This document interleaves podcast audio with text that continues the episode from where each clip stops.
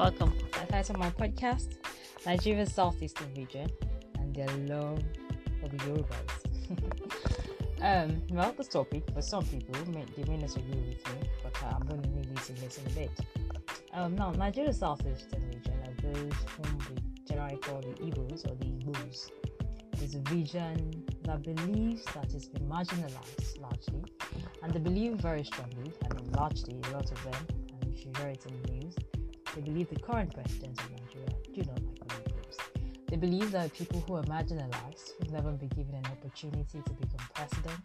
I mean, there was a major Igbo leader saying once on Channel Television a few years ago saying that the Igbo man cannot be trusted with security, cannot be trusted with customs, cannot be trusted to head immigration, he cannot be trusted, I mean, to hold positions of power.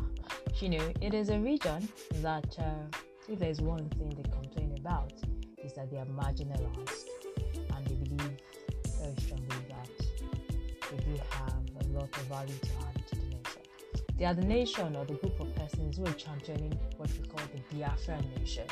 I mean, at one time, they've had their leaders, and back on the secession many years ago, it was a war, I mean, which led to a war, and they didn't win that war.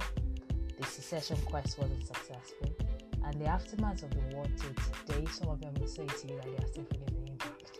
In fact, when late Mrs. Dora, Dora Akunyili's husband died recently, he's a medical doctor. Well, um, Dr. Kunili, one of the things the daughter said was that there were some bullets of the Biafran war still in the dad's head. You know, some of them will tell you that the aftermath of the war is still something they can't get over.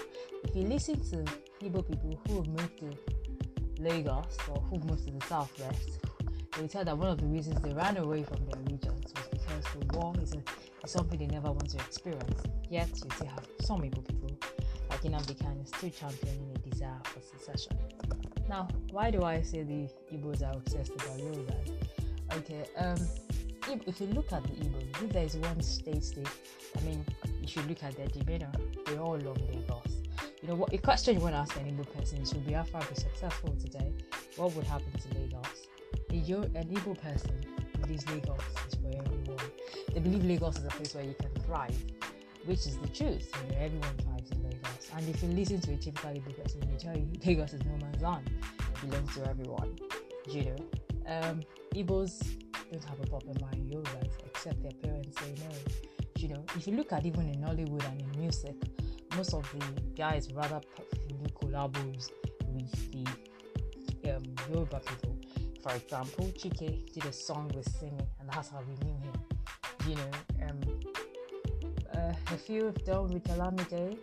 You know, they all like to do collabos, really, and they'll do with the Southwestern person. You know, like I said, the Southwestern person is open. You're, you're a smart kid, but why not? You know, um, one is one ideology, or if you think of Igbo people, what are the things you remember? I mean, as a young person, you remember about women riot, you remember the Biafran War. Some of the stories you remember are quite riotous and war, you know. And sometimes you want to ask them, why did you embark on the war? Why didn't you win? And then the complaints is it really the fault of the nation or the fact that Some people believe that an Igbo man cannot be trusted. These are some of the, the assets people have. Oh, some people like oh, Omo he's dubious, he's not true. But you'll be amazed that you meet people of integrity are people, people, people.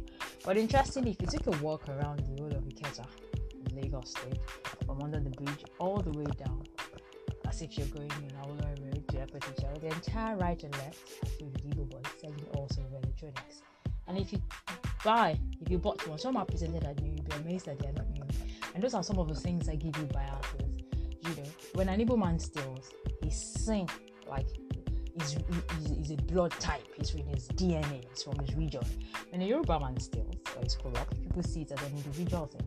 When a northern person steals in Nigeria, they believe oh, you've got power to back you up. But when an Igbo man steals, people believe oh, he can be trusted anyway. You know. So in conclusion, I'd say that um, to a large extent, when an Igbo man wants to channel his thoughts, he oftentimes gets a Yoruba man to help him say it so that the world can hear it. They love the Yorubas, trust me, and they are almost obsessed about it. Sometimes to the point of anger that they want to compete with